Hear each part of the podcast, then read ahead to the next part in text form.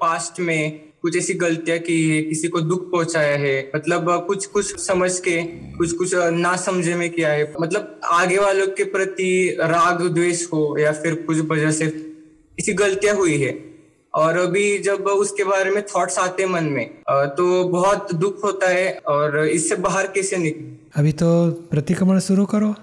जिसको जिसको तकलीफ़ पहुंचाई है उनके शुद्धात्मा को या तो दादा भगवान से याद करो, हे दादा भगवान, इनको इस तरह मज़ाक करके, मश्करी करके, इनको कुछ नुकसान करके तो पहुँचाया, दिल से क्षमा चाहता हूँ, मुझे क्षमा करो।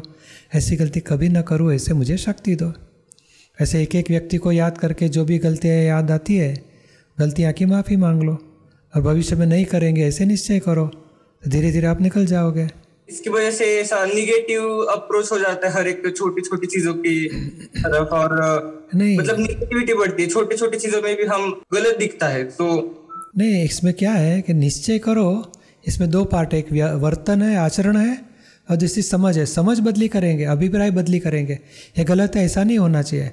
जैसे एक बॉल फेंक दिया तो दो चार बार थप्पा पड़ेगा बंद होएगा। हमारे तरफ़ से एक ही बार फेंका था मगर वो गिरेगा दो चार बार। तो ऐसे हमारी प्रकृति में हो जाएगा। हमारा अभिप्राय एक नहीं, अभी ये करना नहीं चाहिए। किसी को नुकसान ना हो जाए, ऐसा करना है। किसी को तकलीफ़ नहीं देना है, किसी की मज़ाक मश्करी नहीं करना है। ऐसे हमारा भाव, अभिप्राय पक्का रखेंगे और हो गया तो माफ़ी मांगे और फिर से न हो जाए ऐसे दादा भगवान मुझे शक्ति दो।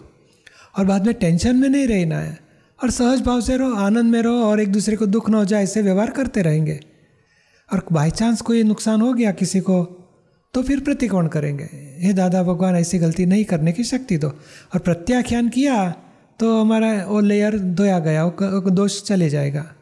ऐसे धीरे धीरे कम हो जाएगा, क्या?